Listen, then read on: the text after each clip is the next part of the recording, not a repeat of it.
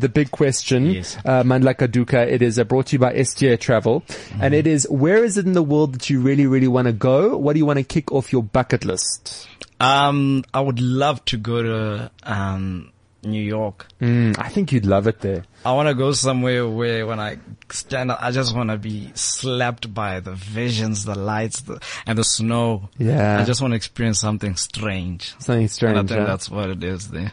Uh, what's the one place you, you've you've been to, but you really want to go back there, locally, wherever? Um, locally, I think I would say where Bosmansberg. Oh wow, Yeah. where's that? What do they do there? It's uh, what? It's in the northern province. It's like a small um farm.